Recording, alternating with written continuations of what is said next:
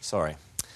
Well, on Melbourne's front line, already strained emergency departments are bracing for a wave of COVID patients as Victoria again records cases in the triple digits. Dr. Emma West is Director of Emergency Medical Training at the Royal Melbourne Hospital, and she joins us now. Uh, doctor, thank you for your time. Um, this is never ending, isn't it? And there must be such an emotional toll on your staff. We, we just saw someone inside an aged care facility there, and it's, it's getting the better of so many people. How are you all holding up?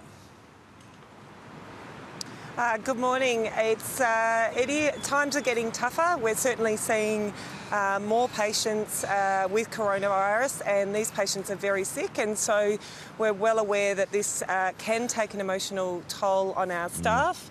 Uh, and so we're really being vigilant, looking after each other and being kind to each other. This is, it's not an easy question for you to answer, but are you able to tell us how many cases, uh, how many more cases are coming into the hospital and, and the treatment moving from into the more serious ICU stuff?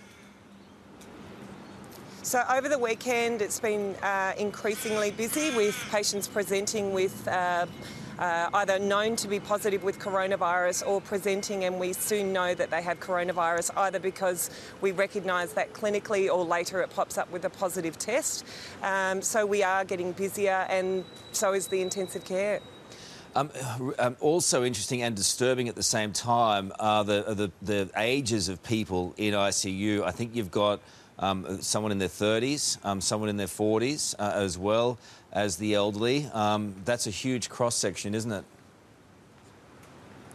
It is. Uh, I'm a little bit, uh, you know, we hadn't seen what they, they, have seen overseas, and so I thought when we started seeing, when we were going to start seeing lots of patients, I'd be seeing lots of elderly patients, but actually we are seeing younger patients, and that's um, uh, a surprise, I guess. So we're seeing a full cross section of ages presenting with, uh, you know, really sick with this this virus. Yeah, it's awful in the way that it's moving. Um, are you comfortable? Are, all the workers there, the healthcare workers, comfortable? Uh, with, are you satisfied with the amount of protection you have and, and being able to go to work and not get it yourselves?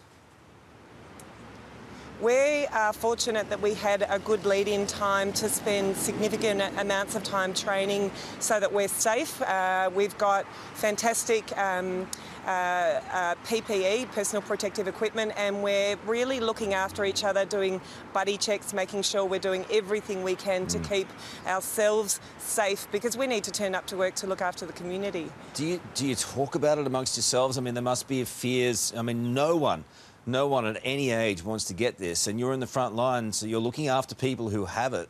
Um, how is that? What is that like?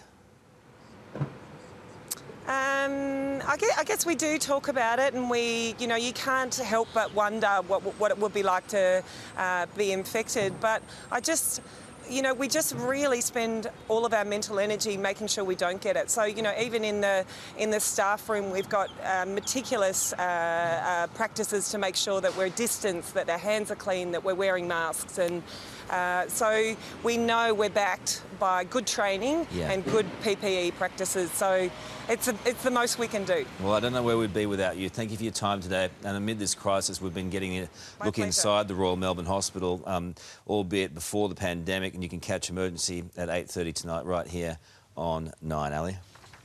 Well, Australia has now passed a major milestone in the virus fight, and it's not a good one. 10,000 cases and the death toll rising overnight.